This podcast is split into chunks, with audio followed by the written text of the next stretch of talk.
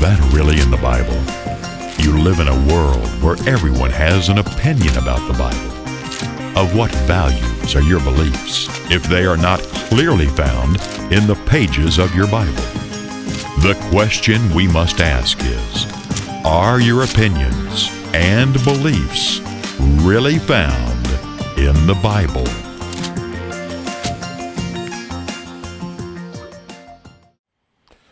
Well, hello, I'm David Freeman-Wilf. Is that really in the Bible? 2,000 years ago, a visitor from outer space visited our earth.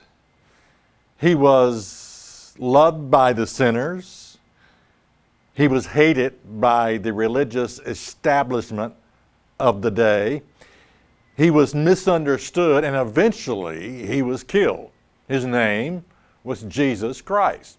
His time was short on this earth. He lived to be 33 and a half years old. His ministry, now get this, his ministry only lasted 3.5 years before he was violently killed. Now, at the end of his 33 and a half years, he returned from where he was from. A visitor from another world. You know, people ask the question, have we ever been visited? Have we ever had visitors from another world? Answer, absolutely, yes, we have. Now, as he prepared to leave, these words were recorded in your Bible. Acts 1 and verse 10. And while they looked steadfast toward heaven as he went up, behold, two men stood by them in white apparel, which also said, You men of Galilee, why stand you gazing up into heaven? This same Jesus, which is taken up from you into heaven, shall so come in like manner as you have seen him go into heaven. Now, was there any misunderstanding to the disciples of what he was talking about here? In other words, as they watched Jesus go up and up and up into heaven, this same Jesus, as you have seen him go, shall return. Well, return where? Well, back to the Mount of Olives. Christ is returning to this earth. Now, do you know why Christ is returning to this earth? Do you even have a clue as to why? Has your church ever told you why Jesus Christ is going to return to this earth? You know, most churches teach us heavenly retirement, which makes the return of Christ totally unnecessary. I mean, if everybody is up in heaven when they die, what's the point of Christ's return? Well, there is something called a resurrection, but according to the fundamental concept, when you die, you immediately go to heaven. You're already there. Why does Christ even need to return to resurrect the old cancer-ridden body or whatever was chunked into the earth? It doesn't make any sense. It doesn't make a bit of sense, come to think of it. But the question I'm dealing with is, do you know why Christ is going to return to this earth? Now notice Zechariah 14 and verse 4. It says, And his feet shall stand in that day upon the Mount of Olives, which is before Jerusalem on the east. Now I'm just going to stop right there. Now, if you have a 5th grade education, can you understand what this is saying? His feet, whose feet? Jesus Christ, shall stand upon the Mount of Olives. Where is the Mount of Olives? It's up in heaven, right? No. It's on this earth. So Christ left the Mount of Olives, and he's returning to the exact same place, and his feet is going to stand on the Mount of Olives, which is on planet Earth. Now, if you've got a 5th grade education with 3 brain cells lined up in a row, you can understand exactly what I'm saying. Now, the question is, why? Why is Christ returning to this earth? Well, let's let the Bible answer this question. Acts 3 and verse 20, And he shall send Jesus, which before was preached unto you, whom the heavens must receive until the time of restitution of all things, which God has spoken by the mouth of all his holy prophets since the world began. So Christ ascended back into heaven for 2,000 years, and he's going to return back to this earth for the restitution of all things. What does that mean? It means to put all things right, to make all things new. God's Word translation says it like this: heaven must receive Jesus until the time when everything will be restored as God promised through His holy prophets a long time ago. In other words, this earth is going to be restored back to its original condition. You know, in the Garden of Eden, before sin entered the picture, it was a perfect environment to live in. There was no sin. It was perfect. Now, what I'm talking about is a heaven on earth. Would you settle for earth if it was made perfect? That's the question. Now, there are some illusions about this coming utopia. There are some people that believe that man is going to bring about this perfect world. Now, that's a joke. That is really a joke. I mean, I admit he's been trying to do it for 6,000 years. Hasn't worked very well. Or there are some people that believe that our government, our politicians, get that, are going to bring about this utopian form of government. Well, politicians are a joke. I mean, they are a joke. And there's some people that believe the churches that dot our land are going to bring about this paradise. That's almost as big as a joke as the politicians bringing it about. Okay, well, let's notice Matthew 24 and verse 21. It says this: "Then shall be great tribulation, such as was not since the beginning of the world to this time, nor ever shall be. And except those days should be shortened, there should no flesh be saved, but for the elect's sake, those days shall be shortened." In other words, Christ is saying this: unless I return to this sin-sick earth society that mankind has totally polluted and corrupted, unless I return, there's not going to, and put a stop to the madness, there's not going to be any flesh saved alive. So Christ is returning for what reason? To keep man from self-destructing. You know, now get this. There are some who believe that Christ is just going to sort of come and make a near, sort of like a near miss. He's just going to, and he's going to gather the elect, you know, rapture them away, and the rest of the world and the people are on it are just going to be left to go to hell, to self-destruct. That Christ is not really returning to do anything about this earth problem that we have of man trying to govern himself void of the Holy Spirit of God, because we won't submit in surrender to God's will. Therefore, we don't have the Spirit of God. We won't do His will. We won't submit to His law. Therefore, we don't have the Spirit of God. But because of that, you know, we have made a mess of planet Earth, and Christ is going to return to make it right, the restitution of all things. The return of Jesus Christ to this earth is the only answer to our problems. It really is our only answer.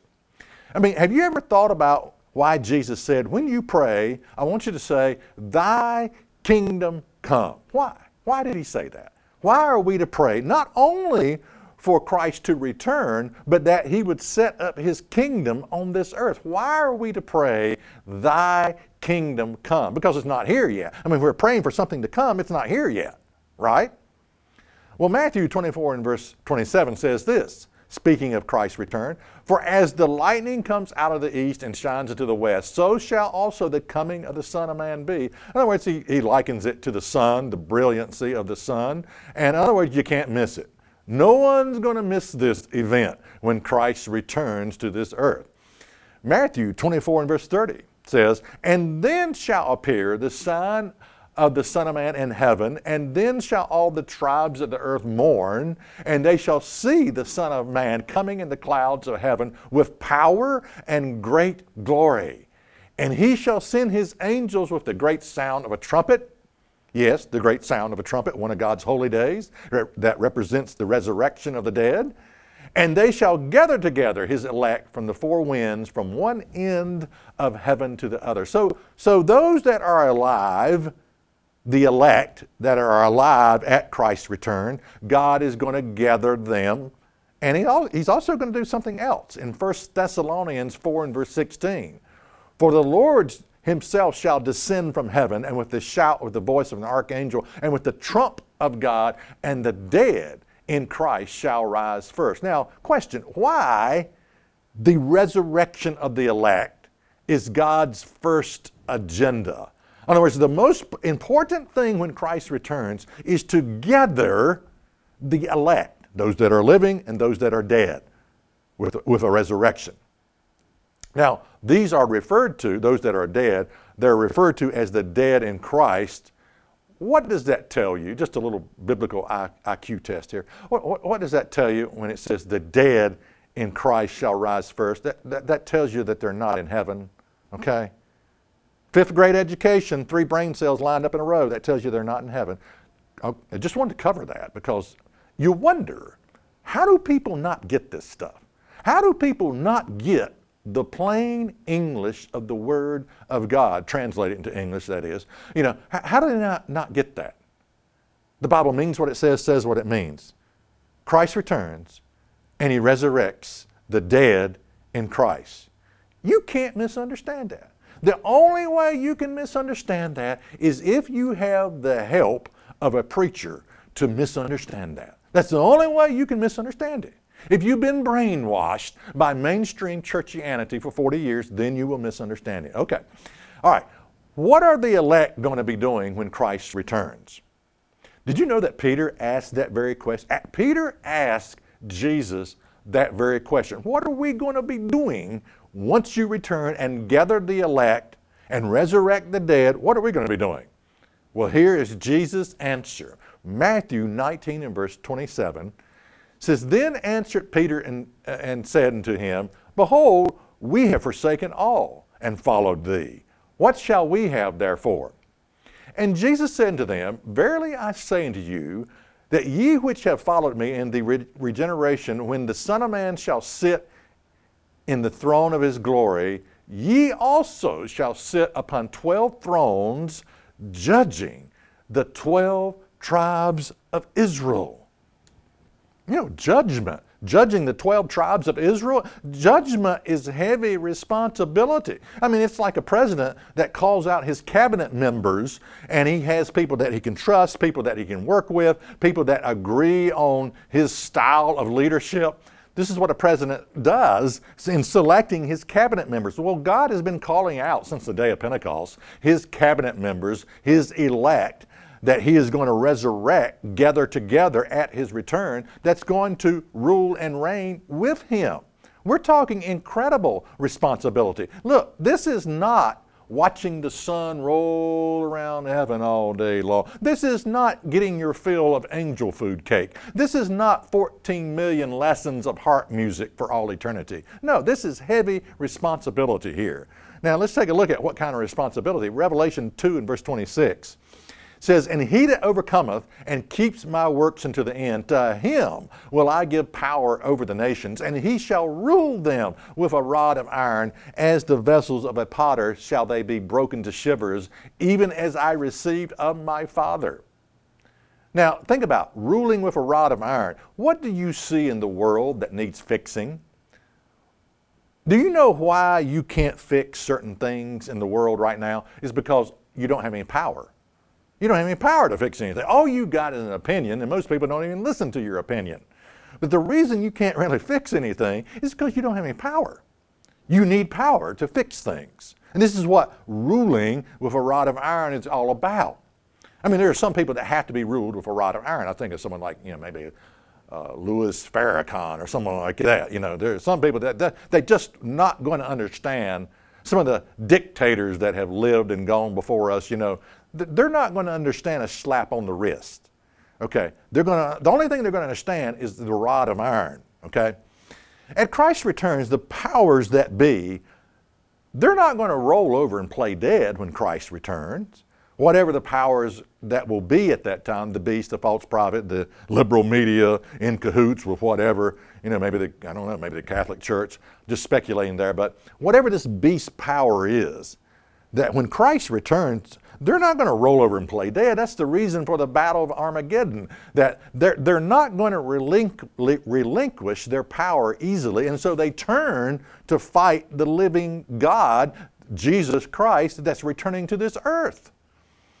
Revelation 20 and verse 6 says, "Blessed and holy is he that has part in the first resurrection."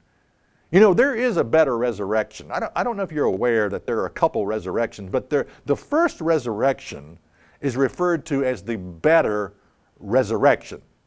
What resurrection are you planning on being in? Okay? And it says on this first, on such the second death has no power. In other words, at this point, we're talking about immortality. Immortality is something that we all want and seek for. We don't have it right now, but we're going to be given it at the resurrection, immortality. And it says, "But they shall be priests of God and of Christ, and shall reign with him 1,000 years. Now, what's this talking about? Priests of God? Yeah, again, this is incredible responsibility that's going to be given out to the saints, the elect of God. And they're going to reign for 1,000 years under the leadership of Christ Jesus on this earth, called the millennial reign of Christ on this earth. God is going to restore all things. He's going to restore it back to the original condition. He's going to show us that if we are obedient, that this government, this kingdom of God government, will work, and it will work quite well under his leadership. You know, God wants man to understand that government can work. It's just the problem is we've never had the right kind. I'm not talking about man's government, but God's government, where we are surrendered to his will, spirit-led children that will one day rule this world, and if necessary, rule it with a rod of iron. You know, there's a song I like, Waiting on the World to Change. I'm waiting on the world to change. I like that. I listen to that and think, yeah, I'm waiting on the world to change, but I realize when it's going to change. It's going to change when Christ returns to this earth to set up his kingdom on this earth. That's when it's really going to change. In Acts 3 and verse 21, it says, "Christ will return and restore all things, the restitution of all things. He's going to make all things new, which God has spoken of by the mouth of all his holy prophets since the world began." So this kingdom of God that's going to be established on this earth at the return of Christ, this has been spoken of throughout the entirety of the Bible since the world began. Now, how come people don't know anything about it? How come people never heard anything? You see, the reason people are illiterate of the Bible is because they know nothing about the Old Testament. They don't read it for one reason. If you know nothing about the Old Testament, you will misinterpret the New Testament every single time. And when you read about Christ's words, I mean, he spoke again and again and again and again about the kingdom of God, you will spiritualize it away. You will say, well, it's within you, the kingdom. Well, it's the church. It's conversion. No, that's not. When Christ talked about his kingdom, he was talking about a literal, soon-coming kingdom of God on this earth. The disciples were would-be revolutionaries. When Jesus spoke about, you know, they said, will you at this time set up the kingdom to Israel? They weren't in their mind thinking, oh, the kingdom, that's conversion, that's the church, that's it's within you. No, they were would-be revolutionaries. They were ready to help out.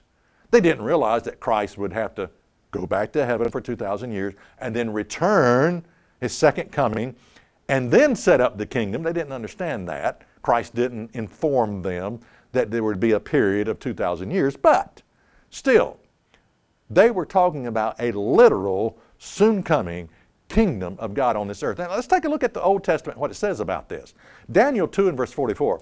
"And in the days of these kings shall the God of heaven set up a kingdom which shall never be destroyed, and the kingdom shall not be left to other people, but it shall break in pieces and consume all these kingdoms," all these other kingdoms, "and it shall stand forever." Now, what's this talking about, this kingdom? Is this a kingdom in heaven? No, this is a kingdom on the earth.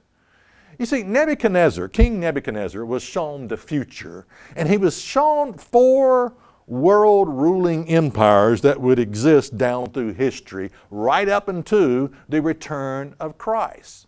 The first was his own, the Chaldean Empire called Babylon.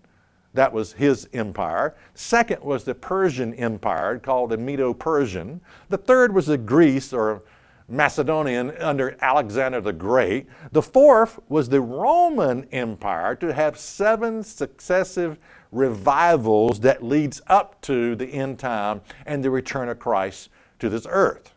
10 kings, 10 rulers represented by the 10 toes of this statue that Nebuchadnezzar saw in his vision in a dream that was explained to him by Daniel.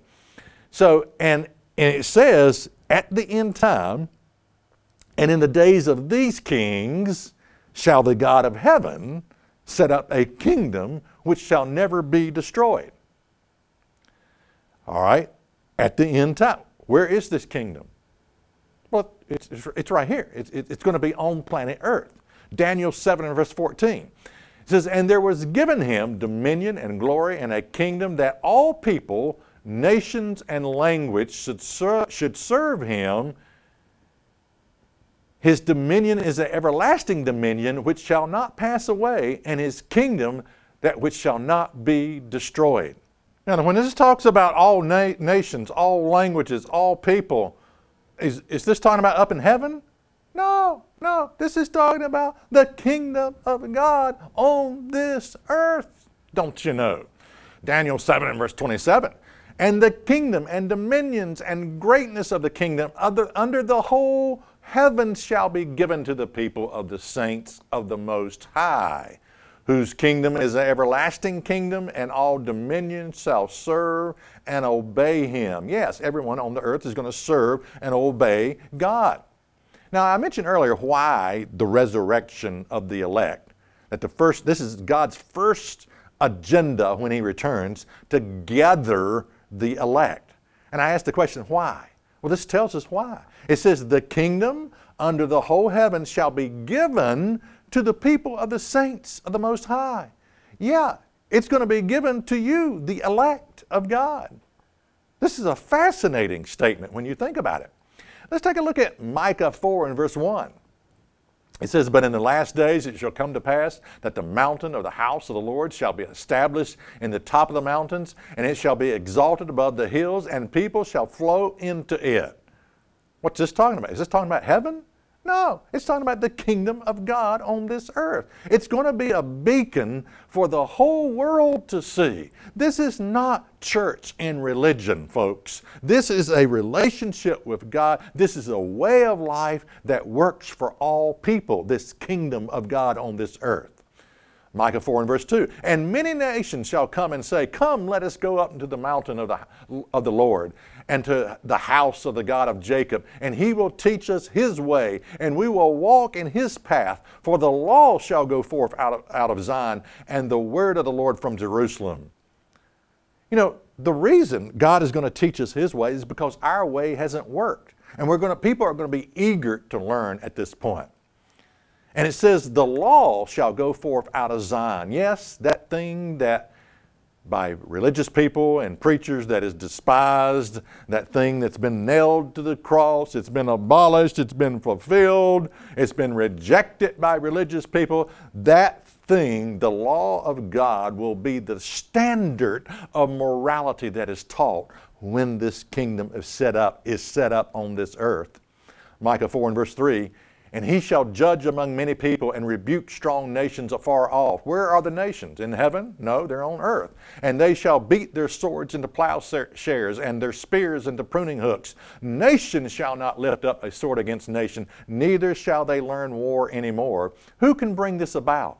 This is not taking place in heaven, is it? No, this is the kingdom of God on this earth. You know, when I think about all the petty little dictators like Hitler, Stalin, Kim Jong, Saddam Hussein, you know how much trouble these dictators can cause. If you'd put all of them in a room naked, you know, you would look at them and say, well, they're just men. And yet, look at the some of the war and the crimes that have been committed against humanity because of some petty little dictator. You know, Christ is going to put an end to this. Christ is going to put an end to war. I want to conclude with Revelation 5 and verse 10. It says, "And has made us unto our God kings and priests, and we shall reign on the earth." Where are we going to reign? Can't hear you. Did I hear somebody say, "In heaven"?